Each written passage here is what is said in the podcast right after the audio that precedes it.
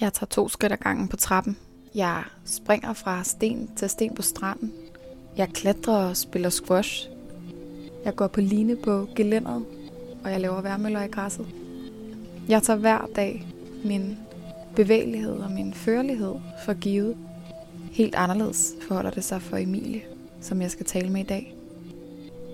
For hende blev bare den mindste bevægelse pludselig noget, hun skulle kæmpe for, efter hun sidste år kom til skade i en gymnastikulykke.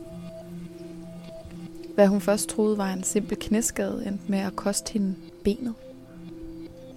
Men Emilie, hun er en vaskeægte fighter-type, og selvom processen må have været uendeligt hård, så skal intet holde Emilie fra at leve et liv i fuld førlighed. Det må altså kræve noget ret særligt at rejse sig op efter sådan et fald, når hele livet lige pludselig er blevet vendt fuldstændig på hovedet. Og alt, hvad der før var nemt, er nu svært. Så hvordan kom Emilie egentlig til at gå igen? Det bliver jeg forhåbentlig klogere på, når jeg lige om lidt hopper ind i min bil og kører til Greve uden for København for at besøge hende. Du lytter til spejlet. Tusind portrætter. En generation. Jeg hedder Katrine Holst. Hallo, Emilie, kan du høre mig? Ja, det kan jeg godt. Fornemt. Hej med dig. Hej. Fedt at, fedt, at du vil snakke med mig i dag, også på den her sådan lidt utraditionelle måde. Det skal, jo, øh, det skal jo siges, at jeg var på vej ned til dig i min bil, da jeg ser en sms, og, og der bliver råbt øh, corona-vagt i gevær. Så jeg, øh, jeg er vendt rundt, Ja. og så har jeg installeret mig hernede på, øh, på min båd, hvor jeg bor, så vi kan, vi kan snakke sammen. Sådan lidt, lidt fjern, fjernagtigt i dag. Så vil jeg sidde hjemme på mit værelse. Og øh, vil du ikke så, når nu ikke jeg kan være hos dig i dag, vil du så ikke lige, øh, vil du ikke prøve lige at være mine øjne og fortælle mig, hvordan der ser ud der, hvor du er? Jo. Så øh, jeg sidder inde på mit værelse foran øh, spejlet øh, i en stol. Og rundt om mig, der er øh, seng, og der roder lidt med noget tøj, der ligger og flyder. Øhm, så er der godt med lys. Det lyder dejligt. Hvordan ja. er, ja, er der noget sådan på dit værelse, der, der siger noget om dig, eller noget, der sådan er særligt, særligt for der, hvor du er? Øhm, jeg har sådan et kæmpestort maleri øh, over min seng med øh, en masse gymnastikminder, som øh, jeg fik af mit gymnastikhold, dengang jeg kom til skade. Kan du forklare mig, hvordan, øh, hvordan det her maleri ser ud? Hvad for nogle farver, der er brugt, og sådan, hvad, der, hvad man ser på det? Jamen, der er en masse farver. Der er blå og rød og gul. Øhm, og så er det ligesom sådan noget lys, der lidt går ud. Så de her farver, det er sådan et... Ja, man kan vel godt sige, det minder- mig lidt om sådan nogle solstråler. Øhm, og så er der bare alle mulige minder, der er blendet sammen. Så øh, det hænger sammen i et stort billede. Det lyder, det lyder virkelig dejligt. Det værelse, du sidder i, det er dit soveværelse, kan jeg næsten forstå. Ja. Men hvad er, det for, hvad er det for et hus? Jamen, øh, det er jo hjemme hos mine forældre, hvor jeg bor. Øh, så er det et rigtigt familiehus. Øh, jeg har to søskende, så er der altid liv og glade dage herhjemme. Øh, Og Emilie, hvad får du, øh, hvad får du dagene til sådan at gå med? lige nu, der har jeg jo sabbatår, og øh, jeg ved ikke helt, hvad jeg vil. Øh, jeg blev færdig med gymnasiet i sommer, så øh, lige nu der er jeg lærervikar for at finde ud af, om jeg skal gå den vej. Helt sikkert. Og altså, hvor meget fylder sådan gymnastikken ved siden af, ved siden af det her lærervikar og hele, hele sabbatårs stemningen? Jamen altså, jeg er stadig træner for en masse børn nede i gymnastikhallen. Tre gange om ugen. Øhm, Hvor meget får du, øh, hvor meget får du selv lavet gymnastik? Jamen, øh, jeg laver selv gymnastik tre gange om ugen, øh, og lidt til.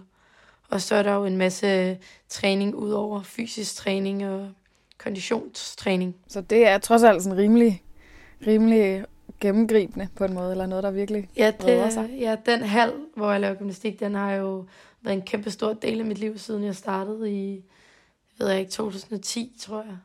Så øh, Ja, er det sådan lidt et, øh, et andet hjem? 100 procent. Altså, jeg kommer dernede, kommer dernede tre, fire gange om ugen, siden jeg var helt lille.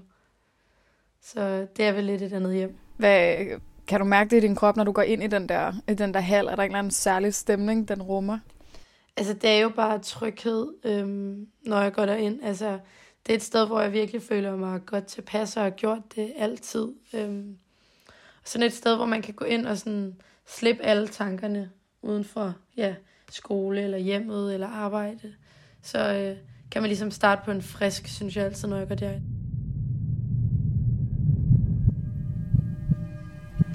Du lytter til spejlet. Jeg hedder Emil.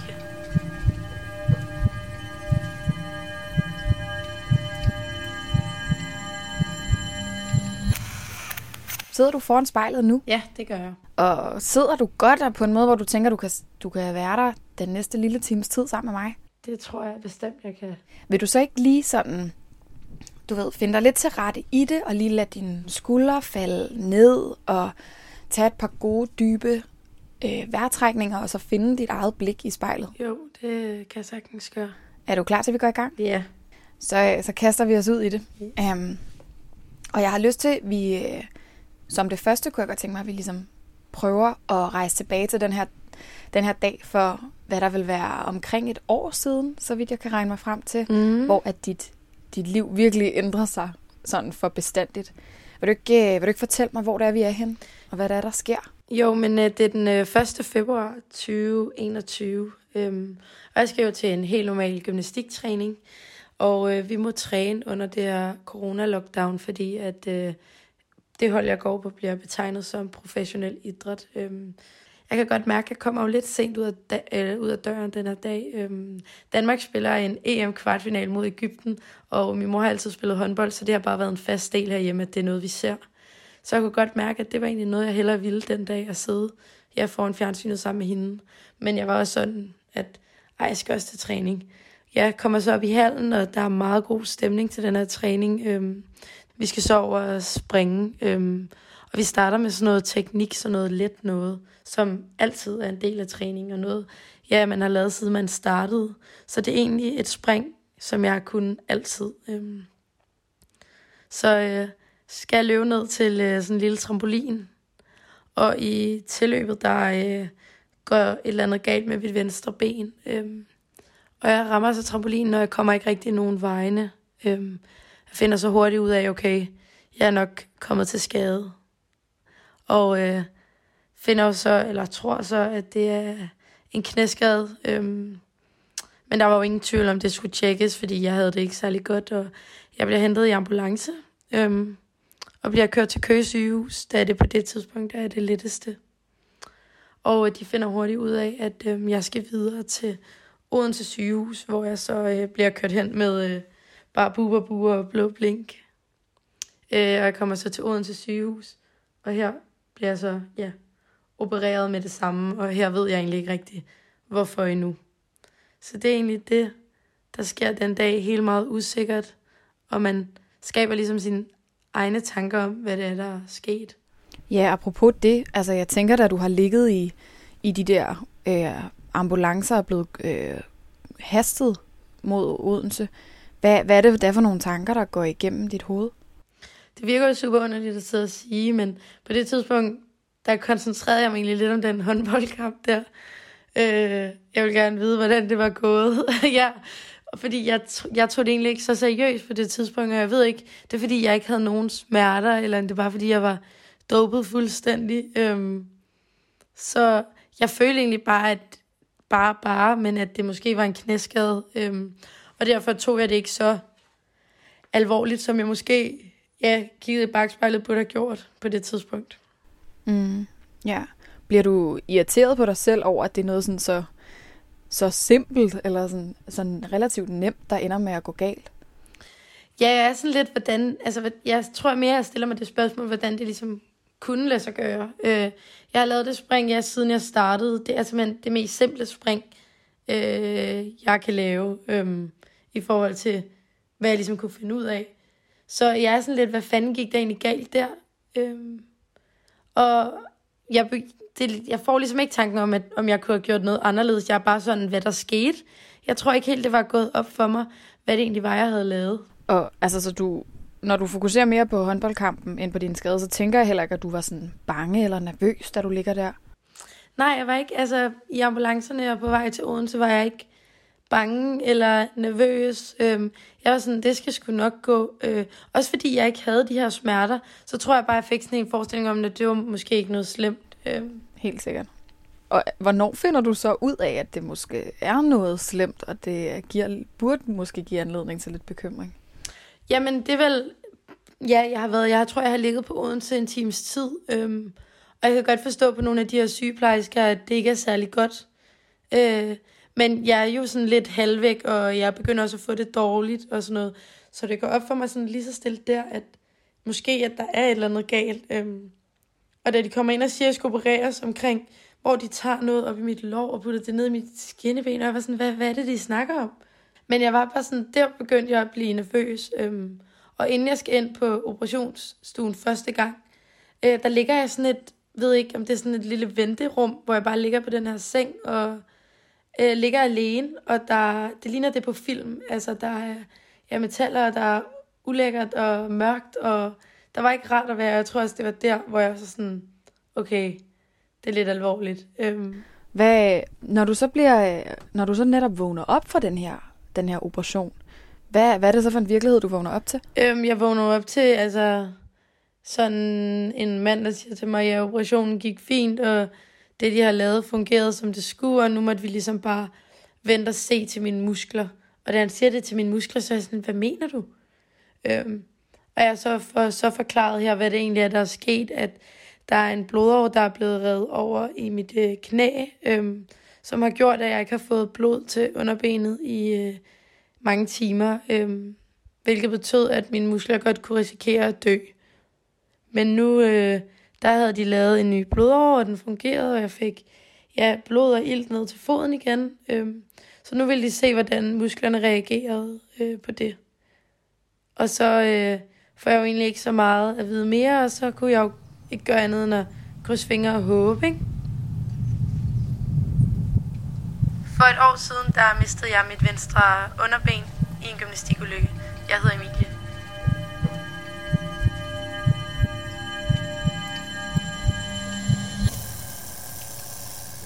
Hvad er det så for en underlig limbo, der starter der? Altså, hvor du så bare skal vente? Jamen, øh, jeg vågner jo op øh, torsdag, og øh, min mor er kommet over til Odense. Både min mor og far er der nu. Øhm, jeg må kun se en af dem i gang igen på grund af corona. Så de burde sådan skifte lidt med, hvem der var inde hos mig. Øh, og så øh, får jeg jo egentlig bare at vide der torsdag, jamen, øh, der er ikke så meget at gøre, men øh, jeg skal ned til sådan et tjek igen fredag. Og så ender det med de næste fem dage, der øh, ja, fire-fem dage, der ryger jeg ind og ud af den her operationsstue, eller operationsbordet, for ligesom at finde ud af, hvad der er sket, og hvordan det går ned i mit ben. Øhm, og det går også langsomt op for mig, ja, det her er egentlig ikke en knæskade, det er jo meget værre. Øh, og jeg finder jo også ud af, at jeg kan godt risikere, at mit ben ikke kommer til at fungere optimalt, og det kan godt være, at jeg ikke kommer til at lave gymnastik igen. Øhm, og jeg høre ordet standben og dropfod øh, flere og flere gange, hvor jeg sådan, det skal jeg ikke have. Altså et standben er jo det her ben, man bare kan stå på, og man kan være heldig, hvis man kan bevæge det. Øh, og en dropfod er jo sådan en fod uden muskler, som jo egentlig bare hænger. Jeg rører ligesom bare ud og ind og ud af den her usikkerhed, øh, fordi der er ikke rigtig nogen svar på, hvad det er, der skal ske, fordi det hele er jo lidt op til min egen krop nu. Og hvordan, øh, hvordan tænker du om den her krop, da du ligger der? Altså, hvordan er dit forhold til den? Øh, virkelig dårligt, fordi jeg har det som om, jeg ikke rigtig er i min egen krop. Jeg ligger her, og jeg kan ikke bevæge min ene fod, og jeg har en masse stativer i mit øh, ben, som skal prøve at holde det hele sammen. Og jeg havde det bare virkelig ikke særlig godt. Jeg havde jo både, ikke nok med, at det var hårdt sådan fysisk, fordi jeg har kvalme, og jeg har svimmel, øh, og jeg er mega bleg, og jeg kan ikke snakke, øh, jeg er træt. Så jeg havde det bare virkelig ikke særlig godt, øh, da jeg lå her, de her dage, jeg ventede på ligesom et svar. Øh, fordi jeg godt vidste, at det er ikke sådan her, jeg er. Og det tror jeg bare sådan påvirkede mig til at være tænke de her andre muligheder. Øh, og hvad man ja, så kan. Ja, fordi din, øh, din psyke må da også virkelig have været påvirket af det. Var du, var du et mørkt sted i de her 4-5 dage, hvor du har skulle ligge og tænke hele din fremtid igennem? Det er jo ligesom lidt det hele, der bliver vendt på hovedet. Øh, men jeg vidste også godt her, at det er mega farligt, fordi de har været inde og ja, pille ved alt det her blod, og de har skåret rigtig meget i mig, jo, kan man jo godt sige. Øhm, så jeg vidste godt, det var farligt, og jeg vidste også godt, det kunne også godt risikere ud i, at det blev ja, endnu farligere, end mens jeg bare lå der. Øhm, så jeg ved egentlig ikke sådan, hvor meget jeg tænkte over, øh, puha, jeg har det dårligt, og hvad skal jeg nu? Men mere sådan, okay, jeg skal bare få det godt igen. Øh, og så må det andet jo ligesom vente på en eller anden måde. Klart. Var du, var du på noget tidspunkt bange for, om du skulle dø af det her? Øhm, det bliver jeg kun øh, den sidste dag, det vil sige den femte dag, øhm, hvor jeg ligesom bliver opereret til sidst. Og bliver opereret for sidste gang. Fordi det, der sker den dag, er, at jeg faktisk er på operationsbordet to gange inden for ja, 12 timer. Øhm, og det er jo ikke sundt for kroppen at blive lagt i narkose så mange gange. Jeg var i narkose fem gange på fem dage, og det er jo super usundt. Øhm, og jeg kan også bare huske, at jeg spiser ikke noget, og jeg kan ikke få noget ned, og jeg føler bare ikke, at jeg er mig selv. Øhm, så det, der egentlig sker den her mandag den 1. februar, øh, jeg kommer til skade ja, den 27. januar. Og så mandag den 1. februar, der øh, rører jeg ned på operationsbordet igen, øh, og har det super dårligt, da jeg vågner. Øh, jeg er helt bleg, og jeg har feber, jeg har kvalme, og der er bare intet, der er som normalt. Altså, der er en masse røde advarselslamper, der bare blinker ud af. Øhm. Og hen ad eftermiddagen, der får jeg det rigtig dårligt. Og øh, jeg tror faktisk, at jeg besvimer. Jeg er lidt i tvivl om det. Jeg føler bare, at det er lige sådan blackoutet i kort sekund. Øhm. Og jeg vågner så op, eller åbner mine øjne igen, og der står en hel masse læger rundt om min seng, som jo er sådan et skrækscenarie, man ser på film. Øh, og så ved man jo godt, hvad klokken er slået. Og øh, jeg får så øjenkontakt med hende, øh, overlægen, der har opereret mig, og ligesom været der, ja, hele vejen igennem til de fleste operationer. Og hun siger til mig, at øh, Emilie, vi er nødt til at amputere dit ben. Og der er egentlig ikke så mange tanker, der går gennem mit hoved, og hvis der har gjort det, så kan jeg i hvert fald ikke huske dem. Fordi det eneste, jeg siger, er bare, at ved du hvad, hvis det er det, der skal til, så gør du det. Øh. Og jeg vidste godt, det var det, der skulle til, for at jeg skulle få det bedre. Det var måske i virkeligheden ikke en lige så svær beslutning, som man skulle tro. Nej, overhovedet ikke. Altså, hvis man er glad for sine to ben, så ja, det er en svær beslutning, men hvis man er endnu mere glad for livet og godt kan lide at leve, så var det ikke en svær beslutning.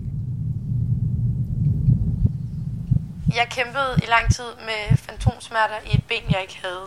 Jeg hedder Emilie.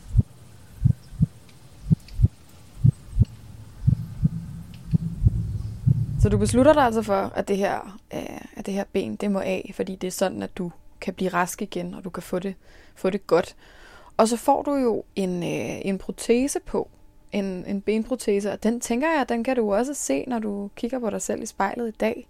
Og det bliver starten på en, hvad jeg forestiller mig, en ret lang genoptræningsproces. Men ja, hvad var det for et, hvad var det for et forløb, der ligesom startede, da du fik den her protese? Jamen, det starter jo faktisk ret hurtigt. Øhm, der, da jeg vågnede op, og benet var blevet fjernet, og alt sådan noget, så følte jeg mig som mig selv igen. Selvom jeg jo godt vidste, jeg var jo ikke mig selv, fordi jeg manglede jo et ben. Men alligevel følte jeg mig som den, jeg var før, og 100 procent den, jeg var i og med, at jeg, jeg havde røde kinder, jeg kunne snakke, jeg kunne smile. Jeg havde lige pludselig det her overskud, som jeg ikke havde haft. Øhm, så allerede, ja, de her 12 timer efter, der følte jeg jo, nu var jeg Emilie igen. Øhm, og det virker jo også underligt at sige, fordi jeg er jo ikke den samme i og med, at der mangler noget. Men jeg fandt ligesom bare ud af, at det, der var vigtigst, det var jo, hvordan jeg havde det sådan inden i, og så var det jo ligeglad med, okay, jeg manglede ben, fordi ja, nu føler jeg mig som den, jeg var før, ikke? Øh, og, og jeg tror simpelthen, det har noget at gøre med, at ja, der kommer en fysioterapeut ind til mig dagen efter og siger, øh, ved du hvad, skal vi ikke gå i gang? Øh, hvor jeg bare var sådan, jo, fordi jeg vidste jo ikke, at man måtte gå i gang så hurtigt. Jeg havde troet, jeg skulle ligge der lang tid, og det hele, det skulle hele og falde sammen. Øh, men det gjorde det altså bedre, hvis jeg kom op og kom i gang. Øh, så man kunne godt sige, ja, genoptræningsforløbet startede allerede 12-14 timer efter jeg var blevet opereret. Hvordan, øh, hvordan så den her hvordan ser den der protese ud, at de kommer ind med den? Jamen, altså, når jeg ligger der på hospitalet, så får jeg mulighed for at prøve sådan en anden protese, sådan en, man starter lidt med. Øh, og det er egentlig bare sådan et to stålrør, kan jeg vel godt sige, der er sat sammen, og så er der et hul, og så skal man ligesom lære at komme op og stå på den. Og det er ligesom meget det her med at få blod til hjernen igen. Nu lå jeg jo ned i fem dage på ryggen, ikke? Øhm, så bare det her med at prøve at komme op og ligesom, ja, få bevæget låret. Nu kalder man det, man har tilbage, en stump. Det lyder også altså helt vildt, ikke? Men ligesom at komme op og prøve at få bevæget den her stum øh, på den måde, som man ligesom har været vant til, uden at tænke over det.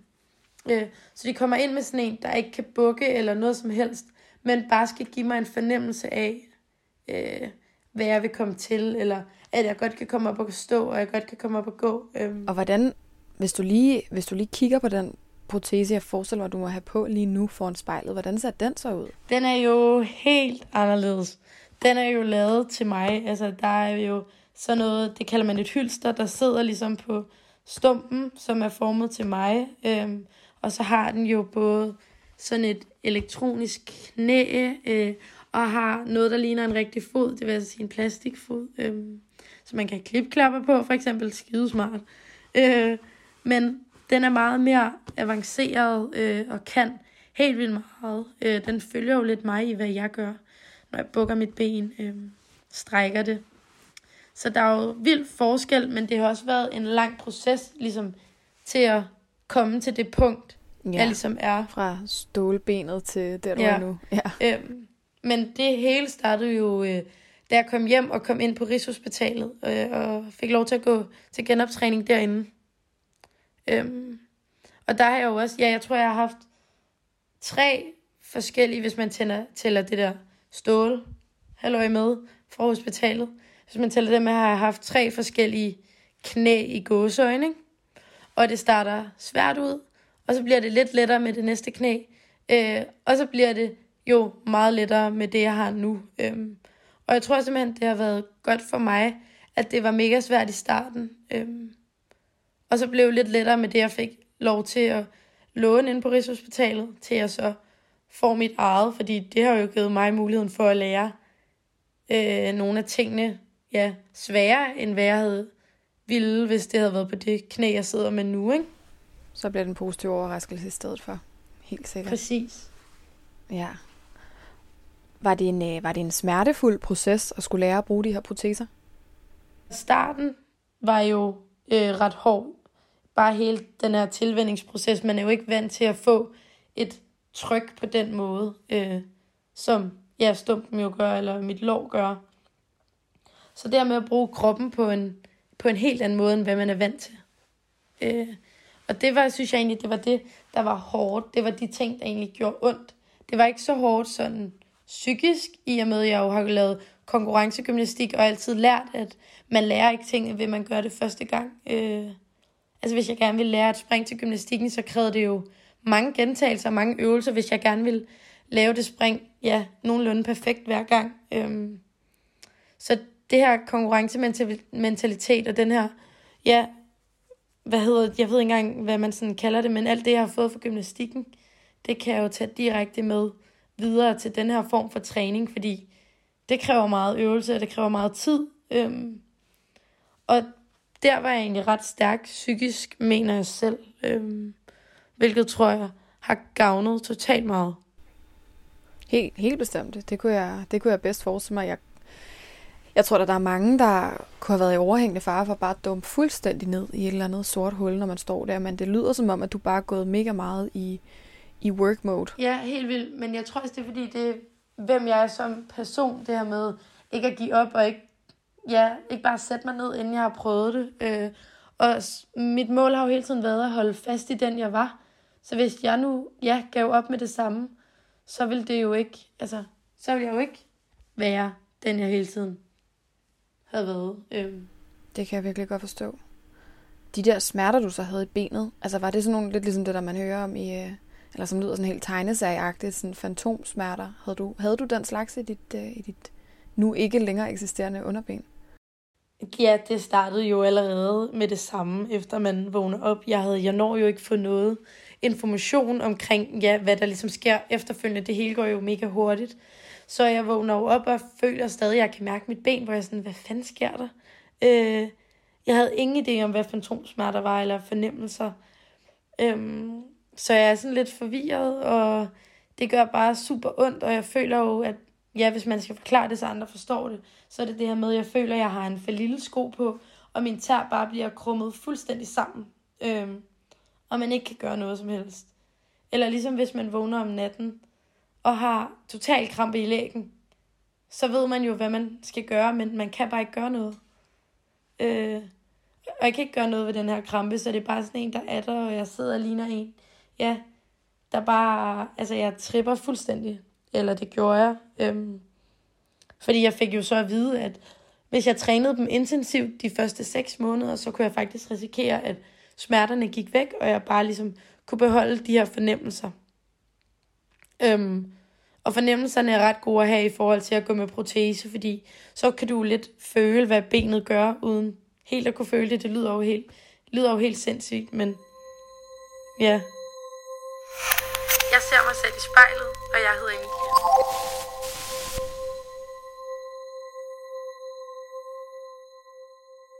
Det, jeg er ikke i tvivl, et sekund i tvivl om, at det her det har været en, en monsterhård proces.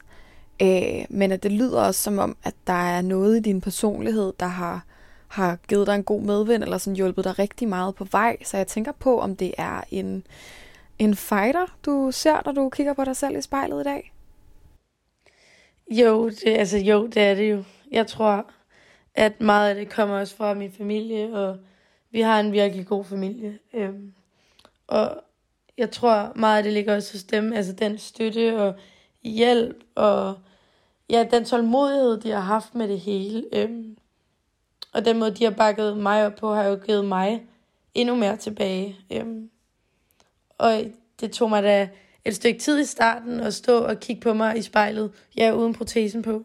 Øhm, hvor jeg var sådan, ja, det var lidt ærgerligt, men jeg vidste også godt, at jeg skulle vende mig til det. Øh, så i starten kunne jeg måske stå eller sidde og kigge i 30 sekunder, et minut. Øhm, og så dagen efter, så kiggede jeg 10 sekunder mere. Øh, for ligesom også selv, du ved, vende sig til tanken om, nu er det sådan her, man ser ud, og nu er det sådan, jeg kommer til at se ud. Øhm, og da jeg fik protesen at stå og kiggede i spejlet, der gav det mig altså så meget fightervilje og så meget gå på mod. Øhm, fordi at jeg synes, det var røv sejt, og jeg synes, det så mega sejt ud at ja, have sådan en protese. Øhm, og det fik mig også bare til ikke at give op og blive ved. Så nogle gange, ja, når jeg har det svært, eller det måske er lidt nederen, øh, eller hvis jeg har smerter, så jeg kan godt finde på at kigge i spejlet, fordi så får jeg bare sådan en, okay, tag dig sammen, du skal ikke ja, være ked af det over det. Øhm, fordi det er jo op til mig selv, hvordan jeg vil leve mit liv videre herfra, ikke?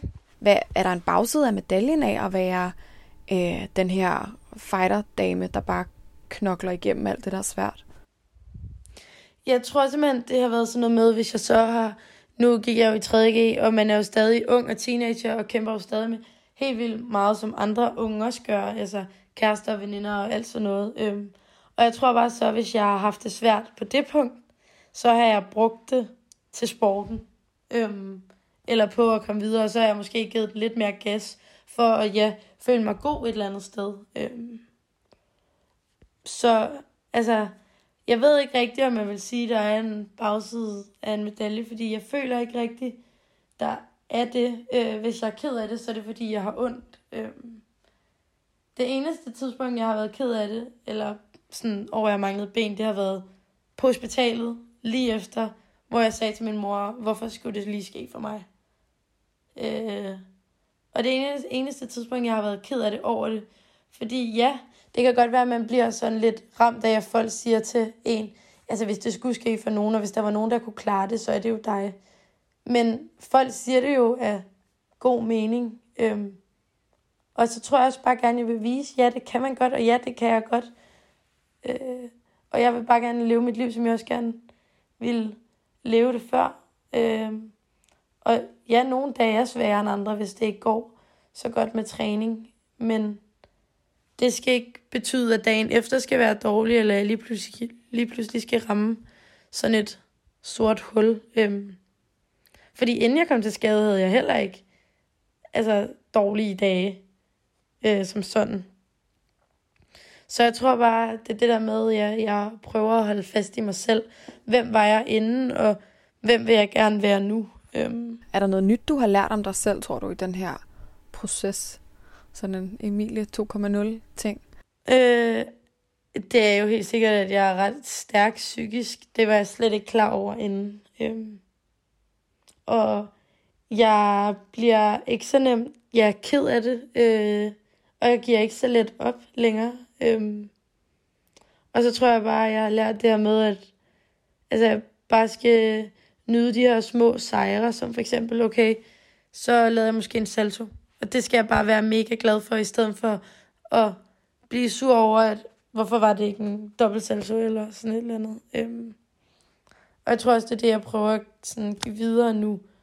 Og jeg er blevet virkelig opmærksom på, ja, venner og familie og sådan noget, hvordan de har det, blevet meget mere sådan, meget mere opmærksom på mine mennesker omkring mig. Altså, når man nu skal være, være stærk og bevise ting både over for sig selv og over for verden, øh, er der så også, er der også et rum, hvor du bare kan være sårbar og øh, skrøbelig? Ja, det er der bestemt. Jeg har virkelig, nu har jeg, jeg sagt det også før, jeg har en virkelig god familie, og der er så meget ja, overskud til os. Ja, jeg siger til mig, at det er vigtigt, at jeg også skal vide, at det er okay at være ked af det. Øhm, og jeg har virkelig mange gode veninder, der bare har været der og er interesseret. Øhm, og du ved, passer på at lige spørge mig, her er det okay, hvis jeg så siger ja, så ved de, at jeg mener det. Øh, og hvis jeg så siger nej, giver de mig lige en krammer, og så ved de, at det er måske ikke det, jeg har behov for at snakke om, og jeg skal nok sådan, ja, sige, hvis det er noget, jeg har behov for at snakke om. Øhm. Og tillader du så dig selv ligesom bare at tage en tudetur, hvis det er det, der skal til? Det gør jeg, det synes jeg bestemt, jeg gør. Ikke fordi der er mange af dem, men det er også bare vigtigt at huske på, også at minde mig selv om, at det er fandme også i orden. Min fighter-mentalitet og ukulighed fik mig igennem min ulykke. Jeg hedder Emilie.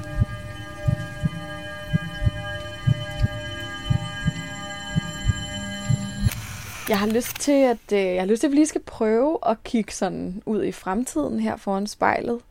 Æh, hvad er det, hvis vi lad os sige fem år måske, hvad er det, du sådan drømmer om, at vi kan se her? Øhm, nu ved jeg jo ikke helt, hvad jeg vil endnu. Men jeg håber på, at jeg er kommet helt tilbage til, du ved, den Emilie, jeg var før. Øhm, men bare det her med at vende tilbage til den her helt normale hverdag, hvor at det er jo et handicap, hvor det ikke bliver et problem, og hvor det ikke er noget problem. Øhm, og hvor jeg ikke skal føle mig forhindret til at gøre noget. Det er det der med, at jeg tror også, det er det, der sådan holder fast i mig og giver mig mega meget motivation til ligesom at fortsætte. Øh, ligesom at bevise over for mig selv, men også over for andre. At prøve at, bare fordi ens liv vender på hovedet, så kan man, ja, så kan man det godt. Ja, fordi er der, er der overhovedet noget, man ikke kan? Er der noget, du ikke kan med en benprotese? Nej, det vil jeg jo ikke sige. Jeg føler selv, at jeg har fået bevist ret meget, at man kan godt, hvis man gerne vil. Øh, og det tror jeg bare, jeg prøver at holde fast i. Hvis du eller en du kender skal være med i spejlet, så skriv til os på Instagram.